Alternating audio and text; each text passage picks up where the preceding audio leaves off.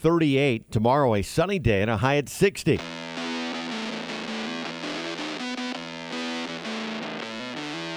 Live from the Lincoln Douglas Building in downtown Quincy, the only local show taking a principled stand on the issues of the day. This is how it happens. It's the natural process of things. The view of the entrenched is predictable, but it's also erroneous. With Sean Seacrease. We have an addiction in this country, not only to government welfare and government handouts, but more fundamentally to other people's money. And Quaid. Again, you're dancing with government. This is the morning meeting. You cannot continue to advocate for status quo when status quo has run the ship aground. On Talk Radio 930, WTAD.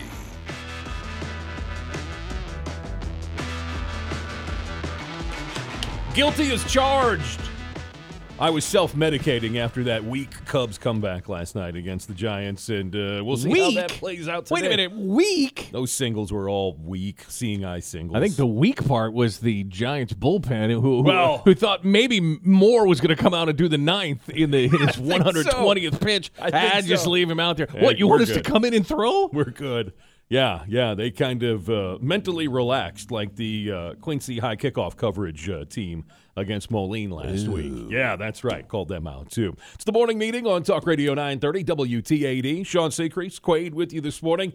It is a full plate today. Duane Lester going to join us in just about half an hour. Mm-hmm. Austin Berg, the writer behind the new Mike Madigan documentary that debuts tonight in Springfield, will be with us as well. yes. And we get to kick things off with Crista Huff, our guest on the morning meeting, a uh, retired vice president of Morgan Stanley. Uh, she now owns the Goodfellow LLC website, where she keeps track not only of the stock market and economics, but is a uh, conservative activist as well. Crista, good morning, and welcome back to the morning meeting. Good morning. How are you all today? We're doing excellent. Thank you for joining us. Uh, what did you make out of the uh, a couple of presidential debates that we've had? Are we talking about the important things, economics, where this country needs to go, or are we just obsessing over sort of fifth grade gym class talk? There's a lot of fifth grade gym class talk, and frankly, I don't like the format when the when the public asks questions because I just find those questions so inane compared to real issues, and, and I realize that makes me sound really rude, but um, that's how I feel about it. I I like it when we talk about the economy and real problems. One of the problems with the economy is that no one seems to be paying attention right now, in my humble opinion. We've been told by the Obama administration that 1% to 2% growth is the new normal. And I thought Trump brought up a good point in the uh, previous debate where he said if they had only 7% growth in China, it would be a national emergency. Have we just been told for so long that we can't expect growth anymore that it, it just doesn't feel like the, the America that I grew up in, where you always should be able to achieve, to grow, to look forward, to prosper. Uh, you know, as, as a real clear example, I have two career jobs right now. I write a stock market newsletter and I'm a lobbyist.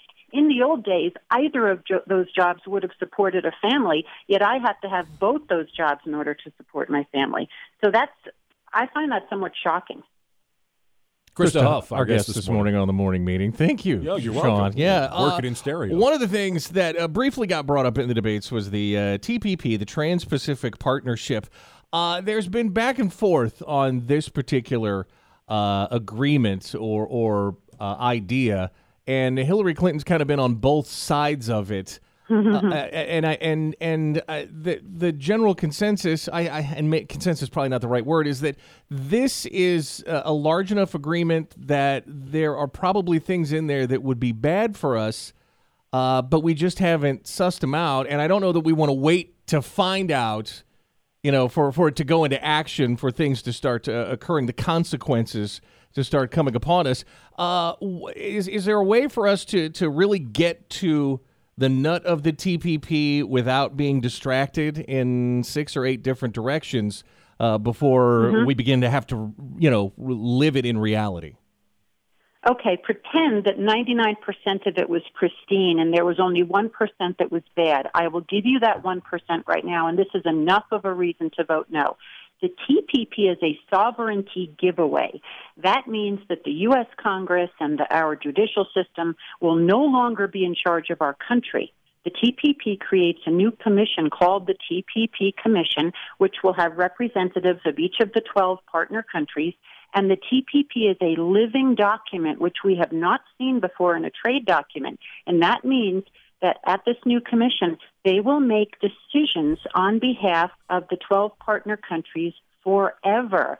They can take things out of the trade agreement, they can put new things into it. If they vote amongst themselves to put in things about uh, firearms, healthcare, climate change, you name it, they can add it, and then we're stuck with it bypassing Congress. That uh, seems quite. Uh, you talk about uh, no sovereignty. There's also at that point in time uh, no borders, I guess, unless you're mm-hmm, on the mm-hmm. outside mm-hmm. of the uh, TPP. Uh, Hillary initially was for this. she's now says she's against it. I guess she reserves the right to be for it again if hmm. she's elected president. so there is an article anyone can Google, and the title is 45 times Secretary Clinton pushed the trade bill she now opposes.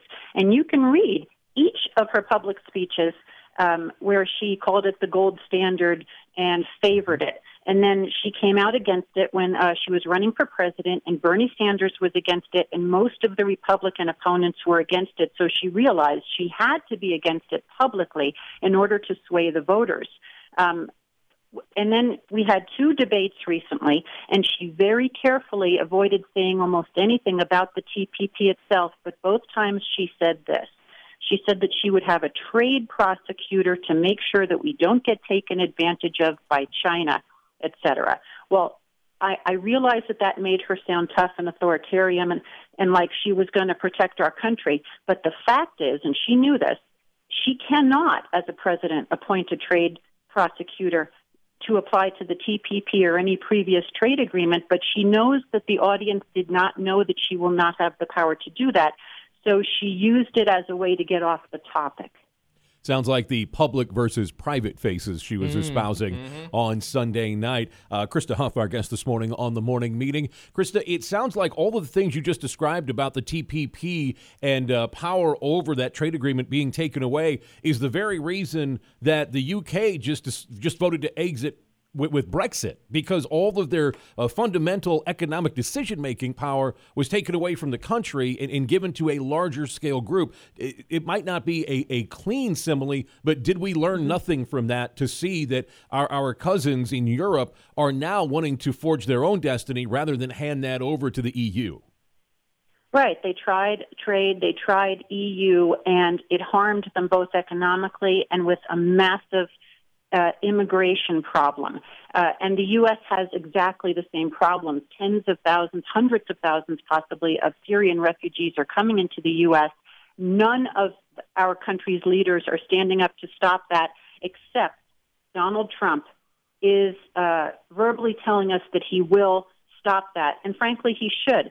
Um, you know, these are the these folks are the source of the terrorism that's taking place around the world. Now, granted, 98% of them are not actual terrorists, but if the if the terrorists are coming entirely from the Middle East and we're letting in 100,000 people from the Middle East without vetting them, that's just incredibly stupid. That's like putting a child in a candy store uh, with no adults and telling the child, "Don't eat any candy. I'll be back in eight hours."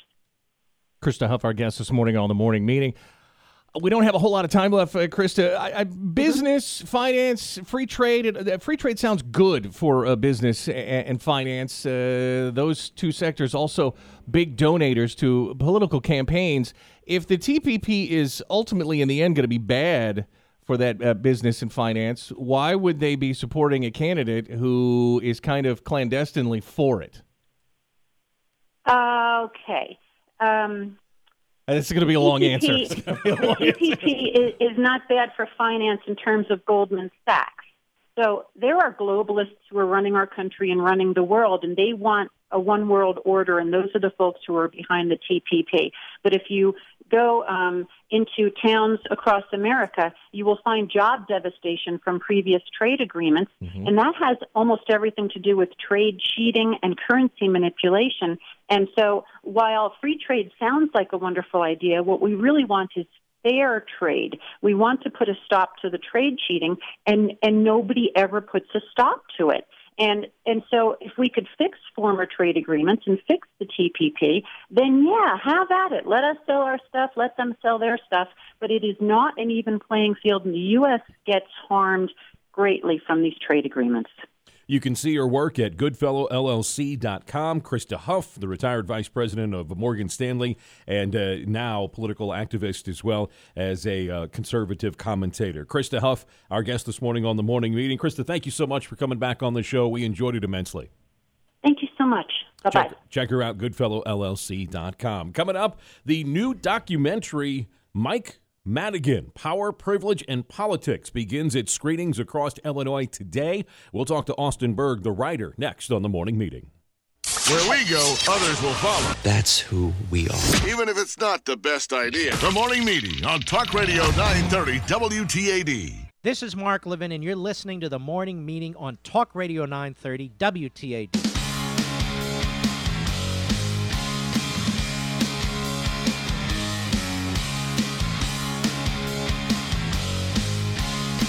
If you bought it, how did it not sell? That's what my question was. We're gonna have to have. I'm gonna have to have Crista Huff talk to them about economics and how the market works because I'm missing my Fulton's Harvest pumpkin liqueur about this time of year as it continues to get cooler outside. You know what that sounds like? It would go well with a documentary on Mike Madigan. Madigan, Power, Privilege, and Politics. The documentary begins screening tonight across Illinois. Austin Berg was the writer and is with the Illinois Policy Institute. He joins us now. Austin, good morning. Thanks for uh, being part of the morning meeting. Good morning. Thanks for having me. So, what was it like to put this together? This documentary on Madigan's public life in the state of Illinois. It's been uh, raging on uh, literally since I was born in the 70s. This had to be a a large. Uh, body to undertake and try to uh, try to just streamline this into a film. There's, you're right. There's so many stories of this guy and, and so little time. The, the documentary is only an hour, and it spans the political career of a guy who's been in the state house since 1971, and he's been speaker uh, for 31 of the last 33 years. So you're right. There's a wealth, there's a wealth of material. But I think one of the interesting things we found while making this, um, and of course it's a documentary, so we do a lot of interviews, and it's very difficult to get people to talk about this guy on the record, and that speaks to his sort of the culture of fear in Illinois politics under his reign uh, for the last 30, 40 years. Uh, we even asked three production houses in Illinois. We got in pretty late stage meetings with them asking if they'd like to do the film. They were super interested. And at the last minute, they said, we cannot risk revenge from this guy. We're not going to do it. Wow. Austin Berg, I guess, this morning on the morning meeting. When did you begin? When did this uh, project uh, get brought forth? Did you present it to Illinois Policy, or did they come to you and say, "Hey, would you like to do this?" How long did it take to put this together? So we've actually Illinois Policy's been been talking about this guy for about 15 years now. Illinois Policy Action, which which funded the film, has been around for several years and has been engaged in this work. Uh, I think the point now, the only difference is that we're doing a documentary, so it gets uh, a, lot, a lot more news coverage. It's sort of a big ticket item. Um, and the fact that we did that was sort of the idea was to bring uh, go to where the people are at essentially. There's so much political engagement in illinois right now. We thought it would be the perfect time to let people learn about the most powerful politician in the state perhaps in the state's history. And uh, yeah, so we thought it was really important now when such huge issues are facing the state and people are more engaged uh, that we put out something uh, as big as a full length, feature length documentary. Austin Berg, our guest this morning on the morning meeting. Austin, Dinesh D'Souza has had a lot of coverage and acclaim for his political documentaries. Are we as a society ready now for more political documentaries in the moment? Usually, when you see these uh, previously, they've been historical pieces that have looked back on a previous time. Now we see political documentaries being made in the moment. What's it like to be a part of that? Uh, it's fantastic, and I think, I mean, uh, if you talk to the producers of the film, I, I was speaking with them yesterday. They said the first criteria for making this, when we approached them with this project, was is this guy interesting enough to make a documentary about? And I think that's really the first litmus test whenever you're doing a project like this. And it turns out, I mean, this guy is so interesting there's so there's so many stories of whether it's legislative maps or the millions of dollars he makes off of property taxes or the patronage system that we explore in depth uh, in this film. There's so many stories about him, and as I said before, people are so engaged because we live in a state that has uh, the worst population loss in the Midwest, the worst employment recovery in the Midwest, the worst credit rating in the nation, the worst pension crisis in the nation, and we have the highest property taxes in the nation. So, unfortunately, due to those issues that are pressing everyday people, um, I think there's a lot of political engagement. And we thought this is something that people deserve to see, Illinois deserve to see when they're living in a state that's been controlled by, by a single person for so long. Austin Berg, uh, our guest this morning on the morning meeting. Austin, this uh, film debuts tonight in Springfield. After that, it goes up north uh, all around uh, the Chicagoland area. Uh, could, d- did you not shop it I- I- down around the Metro East, or are you waiting to move there next? Uh, will it Actually, I think what Quade's trying to ask is why do you hate Quincy? we don't hate any part of the state. We love all of Illinois, and we're working with some downstate theaters right now. So if you guys uh, keep looking at michaelmadigan.com or if you like us on Facebook at Illinois Policy, you can be apprised of all the updates uh, when that movie will be showing downstate. Is there a way if people want to try and bring it to their community that they can get in touch with you and, and try and do that? Absolutely. So if you go to michaelmadigan.com, we have a form there, and you can feel free to email us and tell us to bring it to your town. We'd love to take it there. Have you been the uh, victim of any threats of reprisal for making this? You mentioned several production houses in the state wouldn't touch it because of that fear of reprisal. Have you uh, been subjected to any of that? So we also, you got that right. The crews wouldn't take it. We also have a big part of the documentary is a Madigan patronage worker who went on the record uh, but decided to be anonymous. We literally had to pick him up and drop him off in separate locations. You'll hear his words in the movie, and also our crew received threats of violence while making this film. So it's it's it's not a game, and Illinois politics is a full contact sport, and we that's what we experienced in making this. Austin Berg, our guest this morning on the morning meeting. You mentioned uh, all of the uh, content that's there, but this is only an hour long. I- I- how long could it have been if you did the director's cut? 31 years? Yeah, you can make it as long as his political tenure if you wanted to, and I think you you can look for it. We have tons of footage that didn't make the film that we're still going to be showing. We put the best of the best in the film, but we're still gathering stuff uh, week by week as people come out of the woodwork and share their stories about this guy. So you can look forward to more content just beyond this uh, this film. And So, it, it, will it eventually? Uh, it- will there be a, a DVD release or a Blu-ray release, or is it just going to show up like on YouTube one day? So we we're still uh, in the works of larger distribution plans. We're in a lot of different legal talks and uh, contract talks with a lot of different providers. You may see it on iTunes. You may see it on Netflix. You may see it at, at movie festivals. We'll see. Uh, we'll see where it goes. Austin Berg, one of the writers on Madigan Power, Privilege, and Politics. It begins its screening run today in Springfield.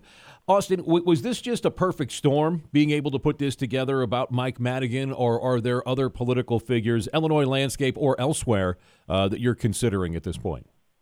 This is a perfect storm. I'd be interested in making another full-length documentary about uh, Ed Burke, who has been a Chicago alderman since 1969, and you can imagine all the skeletons in that closet. Um, I think that would be interesting, but I absolutely think it's a perfect storm. I mean, this guy, and you see it. We interview uh, Lee Daniels, who's the former, uh, who's the only Speaker of the House over the last 30 years not named Mike Madigan, and he said this is this is likely the most powerful state politician we've seen in our he's seen in his lifetime nationwide.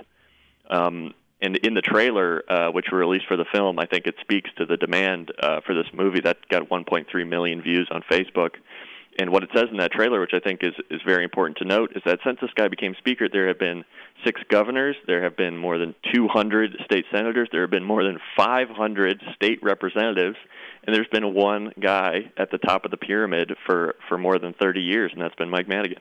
What's one thing that you were surprised to learn during this process about Madigan? You go in, you, you always think you know everything there is to know, and then you get surprised by something. What's one thing you were surprised by? This might be a bit, a bit in the weeds, but uh, so in 19 after the 1980 census, Madigan drew the legislative maps, and that was sort of the root of his power to become speaker for the first time in 1983. He drew a map that the Democratic Party loved. But there were uh, a great deal of legal challenges against that map, saying that it diluted uh, voting strength of black Illinoisans uh, on the south and west sides of Chicago specifically. The map was upheld by a judge, Susan Getzendanner, who is the ex-wife of Madigan's law partner, Getzendanner, Madigan and Getzendanner, his law firm that lowers property taxes uh, for thousands of Chicago clients. So that that was one of the most crazy things that we found while researching for this. Uh, Americans like fictionalized stories about uh, political players. Uh, I'm thinking, uh, especially maybe even here in Illinois. What was the one with Kelsey Grammer? Boss. What's yeah. the one on on Netflix uh, that you enjoy, Sean? That's House of Cards. Okay, is is Michael Madigan the type of uh, character that would translate to that, or would it be that people wouldn't even believe that somebody could go as far as the speaker has gone?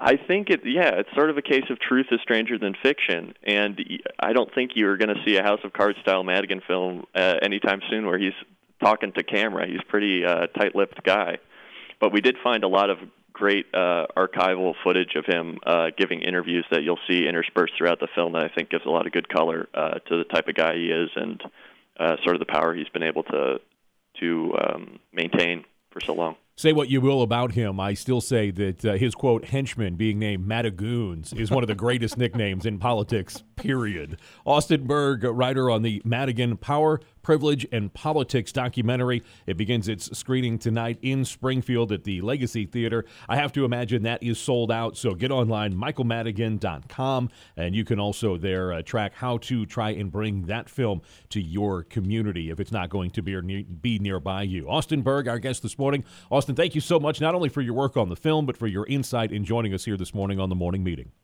Thanks so much, guys. Appreciate it. Coming up as we continue the morning meeting, Duane Lester joins us next. Giving conservatives a voice in the tri states. I mean, this stuff moves people. It's the morning meeting on Talk Radio 930 WTAD. WTAD.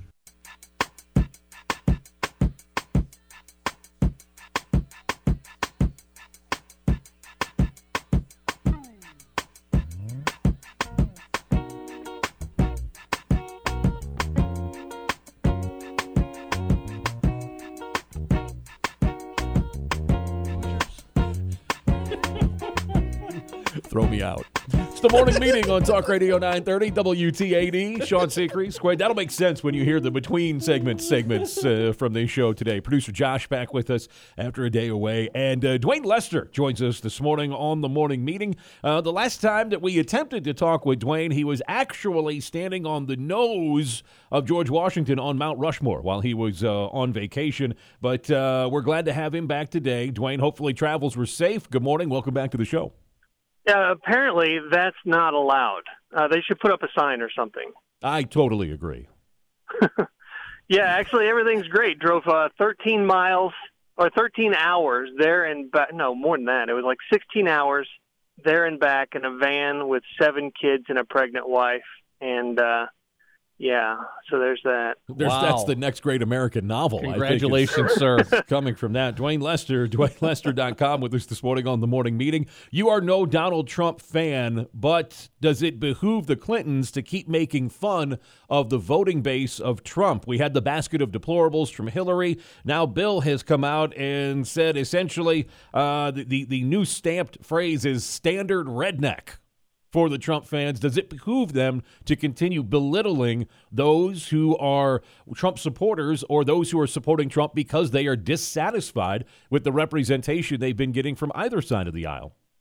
I don't see how that helps their case at all. You see, you have to understand that right now that, that there are a lot of people who are already solidified. Of course, you've got the the people who have always been in, in Camp Hillary, and they're you know the, they're the folks. Even Trump himself said uh, that he, he could shoot someone on Fifth Avenue and they wouldn't they, it wouldn't change their minds.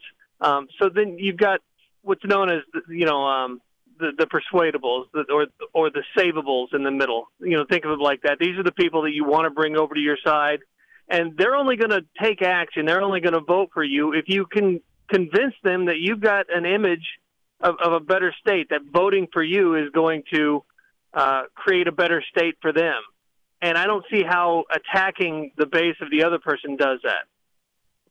Duane Lester with us uh, this morning on the morning meeting. Duane, you, you just made an update to, to your website, DuaneLester.com.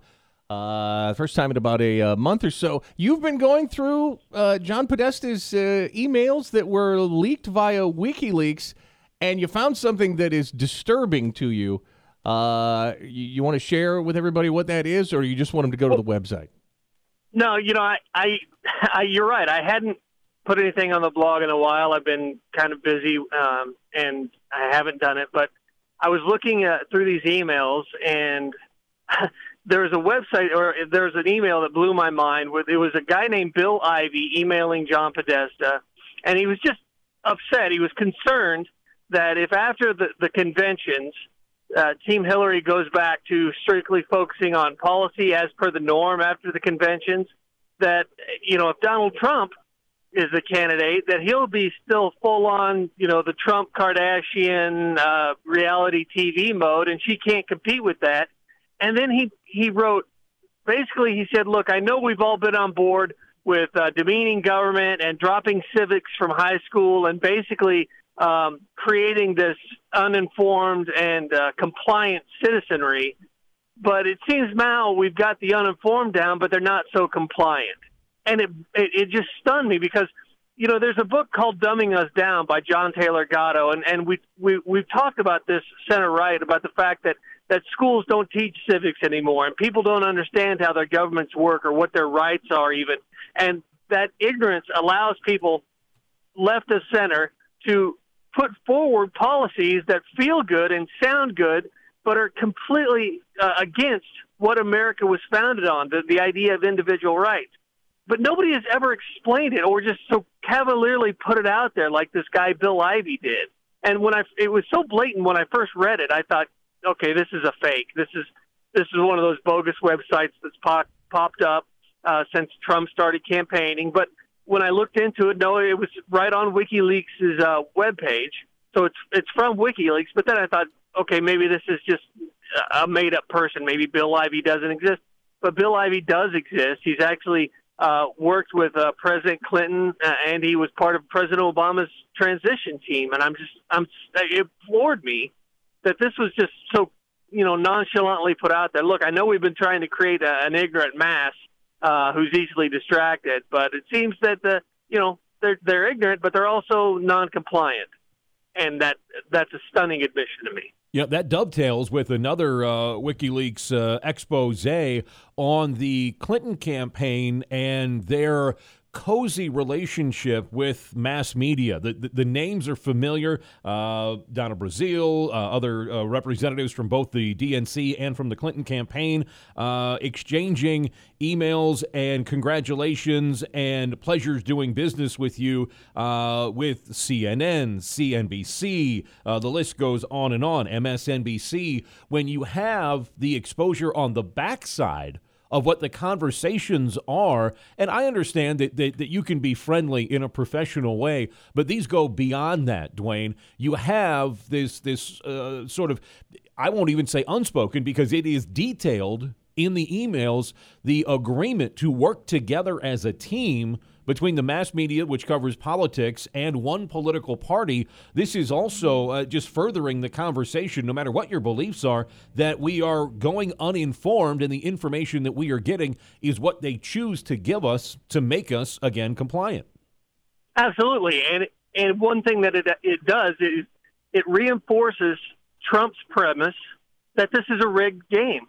Because how can you call it anything other than that when you've got John Harwood – who was one of the moderators. If you remember, he was the one who who asked Trump if this was a a comic book version of a presidential campaign. Um, Harwood was a complete jerk throughout that entire um, debate. I remember that debate and thinking this guy is off the rails. And then you see him in these emails talking about how he took it to Trump in, in these uh, in these debates. Now it would be one thing if it was internal, you know, if, it, if it's internal to another member of NBC saying, yes, I was really hard on the candidate, eh, that's, that's acceptable. When, when it's a moderator emailing John Podesta, who works, uh, if he's not the, the chairman of, the, of uh, Team Clinton, he's up there mm-hmm. saying, yeah, I was really hard on Trump. Wasn't that great? That shows it's a rigged game. And that just, that, that reinforces what Trump's been saying all along. Duane Lester with us uh, this morning on the morning meeting. Have we been dumbed down to the point where finding things out like this kind of just bounces off of us or many of us? Yeah, I, I, I have to say, yeah, I, I, it saddens me. Most of the people today, most kids coming out of high school, don't understand how their government works. You know, and it's it's been like that for a long time. We we've completely um, gotten away from the, the the rights of the individual towards what's best for the the, the community, what's best for the, the everyone. And we don't we don't talk about that. And we don't focus on things like of freedoms. And we're so distracted by by you know the the Kim Kardashians of the world since that was uh, one of the things that was in that Bill Ivey email. That when something like this happens, it's there's part of us that don't care, and then there's another part that shrugged and and have been like, "Look, I told you so." How dare you bring that up? Quaid is here with his Parisian heist victim costume for Halloween, the only one that was sold online before it was pulled. And you tell him that uh, he can't continue to be behaving like a Kardashian. He is offended uh, right now on the morning meeting. Duane Lester, DuaneLester.com, our guest this morning on the morning meeting. Uh, Duane, we love having you on because uh, we get the chance to talk about something that is uh, it's sort of a, a, big picture philosophy of where the country is going uh, with, with, your background and, and, the input that you give us. And I didn't have to search very far. This just came out today. Facebook and Twitter, two of the most popular social media facilitators, have cut off a surveillance tool used by police to monitor protesters. Both the Facebook, Twitter, and they were joined by Instagram cut ties with social media surveillance company after a report by the ACLU that it was being used to monitor again monitor not to jail or, or anything else but used to monitor protesters. Uh, that app that was uh, brought up uh, was uh, Geofeedia. I had never heard of it before today. I think this is a bigger question to go to. Uh, corporations only have well, really one job as long as it's within the law, and that's to do things that are, are good for themselves. Again, I said within the law. But there's also the bigger conversation about being a good corporate citizen. Uh, I certainly don't want people punished uh, for their for their peaceable right to protest. It's when you go over the line that we have problems. Uh, should corporations be good citizens and work with uh, authorities on these kinds of things, or should they, in the case of Facebook, Twitter, and Instagram, uh, cut off the authorities from being able to use these sort of tools? Well, my first thought is a, a, a corporation will be a success, uh, not when it looks out for itself, but when it looks out for itself by creating the most value for the consumer. Uh, that's you know that there's a John Allison used to run BB&T, and he said I, I think it was him anyway. He says you become a billionaire by making a lot of people happy. Um, that's really the only way you can do it is by making a lot of people happy and they willingly surrender their money to you. So the question is, will the corporation hurt itself? Is it extract value from the consumer by a lot? Duane Uh-oh. seems to be having some phone issues. Duane was about to give an answer so profound that it would have made you uh, non-compliant. George Washington's nose gets revenge on That's Duane. right. That's right. Duane Lester, DuaneLester.com. Uh, let's see. Duane, are you still there?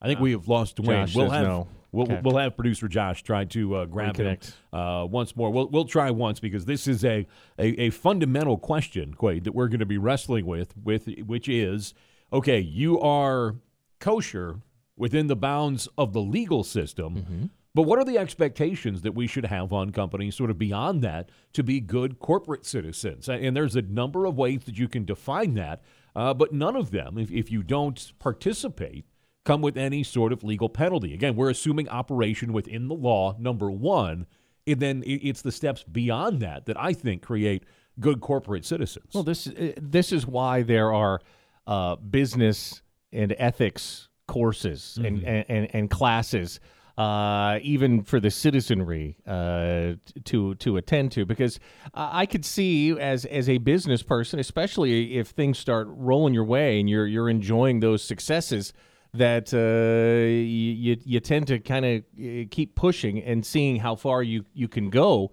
uh, with it, and sometimes the ethics part of it uh, occasionally could be left to the side. So uh, there's a lot. It, that conversation is a deep one, but I would tell you that what you're talking about is why you have those uh, ethics checks.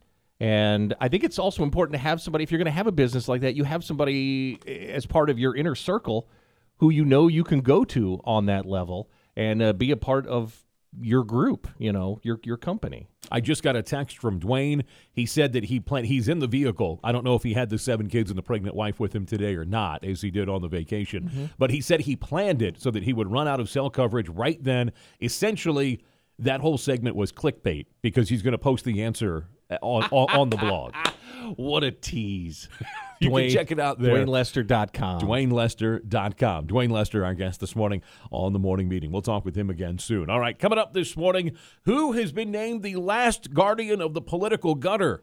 And why won't that stick? We'll talk Illinois in a moment here on the morning meeting. Where we go, others will follow. That's who we are. Even if it's not the best idea. The morning meeting on Talk Radio 930 WTAD. Hi, it's Glenn Beck, and you're listening to the Morning Meeting on Talk Radio 930 WTAD.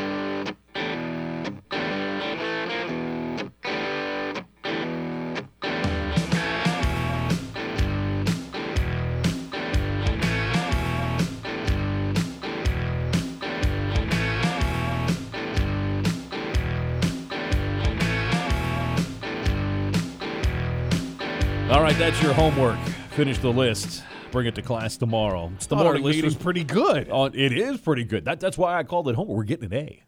Oh, and I'm the one who's grading the list. So we've we've got an insider, kind of like Mike Madigan in the state of Illinois, uh, who was described as the last guardian of the political gutter. There you go. Take a the take a whack a mole. Guardian of the gutter. Take a whack a mole at that. He's been on this show.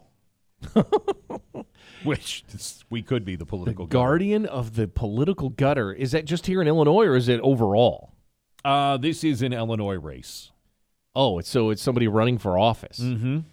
here in the state, and they've been on the show many times. Many times on the show. Uh, I I said this is the way this candidate was described. Darin LaHood. Wait a see, I don't get that. His, no, his his his his challenger, Junius Rodriguez. Oh, okay. Certifiable. Is he he's a he's a kid. Now I'm talking about sense. Rodriguez, uh, who can't get any of the media attention that he so desperately craves, any of the opportunities that his uh, candidacy is so desperately craving. Uh, to take on Darin LaHood. This is a I, I, you can't even call it a campaign. There's no traction here but he has been sort of one upping himself with these mm. inflammatory uh, uh, comments one after another. So Junius Rodriguez said that Darin LaHood was the quote last guardian of the political gutter for not dumping on Donald Trump. This this, this is the the child who's going to keep getting louder mm-hmm. and louder and more crass and obnoxious. Do you have one of these? Until you, I was this person. Some people would argue I, I still we, am. I think we both were. That's why we do this show. uh, until you pay attention to them and you yeah. you give them the feedback that they're looking for. This is what we're seeing right now uh, with with Rodriguez. The the the negative aspect of this is you're running for office, and the louder and more crass and obnoxious you get about it, aren't you turning off the voters who you're going to want to vote for you? It's a I don't want to say referendum. It is a sign of it's a different shade of the Trump campaign. Um, I could I I, I understand where you're going with that, mm-hmm. but Donald Trump doesn't have any trouble getting attention. Well, yeah, that's why I said it's a different shade of it. The the two candidates. Uh, LaHood and uh, Rodriguez uh, will meet for their only debate at 6:30 Monday that's going to be hosted by the State Journal Journal Register. Who? The the State Journal Register. Uh, those guys. Um, uh, in Springfield, that is the uh, newspaper that covers mm-hmm. Uh, the uh, center of the state uh, out of Springfield. So there will be one and only one debate Uh, that'll be 6:30 coming up on Monday. Uh, we'll talk to Darin LaHood after that debate. See how that goes. See, I, I- can't imagine that. What I mean, what's a win if you're Rodriguez? Ten percent of the vote, fifteen percent of the vote. Well, what's eh, here's the interesting thing about this: when when Aaron Schock was the the you know the rep in that Mhm. seat, uh, what what He would set he national records seventy percent for getting 72 and 74. Okay, so if Darin gets 60, 65, 60, 65, right, that's still a huge win. Oh, that's that's when they print the newspaper headline that says landslide. Back when people read newspapers, Yeah. said landslide. Oh, even you know, 55 across the top. 45 was landslide in the past. Uh-huh. So if you if you're uh, up, up up above 60, yeah, you've put a hurting on your opponent. Uh, meanwhile, the former Republican member of the Illinois State Board of Elections, it's a name you're not going to be familiar with, Philip O'Connor. Uh, he was also the former chairman of the Illinois Commerce Commission under Governor Jim Thompson. Uh, he says that he's planning to vote for Green Party presidential candidate Jill Stein, quote, in order to help Governor Bruce Rauner. His philosophy. Uh, wait a minute. This is going to be complicated math. We're going to go off on an angle here. There's math? Yes, there will be a quiz. Uh, O'Connor's uh, perspective on this is if Stein receives 5% or more of the presidential vote in Illinois, 5% or more, then the Green Party qualifies as a, quote, established political party in the state, making it eligible to place a full slate of candidates on the 2018 statewide ballot, which he thinks the Green Party will draw off from Democrats and liberals on the ballot. So he, his his philosophy is this. This is a disruption philosophy. Uh, he's saying, look, let's get the Green Party on there, and once they're on there, their ideology as an alternative is going to be much more enticing to those who would vote Democrat than those who would vote Republican. So let's try and split off, fracture some of that Democratic vote base. Ah, divide and conquer. That's right. Taking the long He's view. long gaming the system yes. here. Yeah. So excellent work, uh, at least philosophically. I'll, I'll give Philip O'Connor credit for, for trying to think this out. Uh, remember, Rauner, we were just talking about landslides a moment ago. It was anything but when he uh, defeated Governor Quinn. That was what four four percent he won by. It was 52-48 It was it was a tiny percentage, uh, relatively that, that that he won by. All right, the Libertarian presidential candidate Gary Johnson, uh, propelled by a quote thoughtful endorsement from the Chicago Tribune. Uh, looks like uh, with that they're almost uh, sure to exceed five percent, putting the Libertarian Party on the full ballot for 2018. Really, because We'll see the if they can get Tribune gives you an candidates. endorsement, you automa- people will automatically vote for you because the Tribune endorsed you. said the article written by the Tribune. That's going to do it for us this morning on the morning meeting. Hope you enjoyed it. Chock full this morning. Grab the podcast if you missed any of it. Thanks to uh, all of our guests this morning. More coming up tomorrow on the morning meeting. Morning meeting adjourned. Join us again tomorrow for the best talk in the tri states. The morning meeting on Talk Radio 930 WTAD.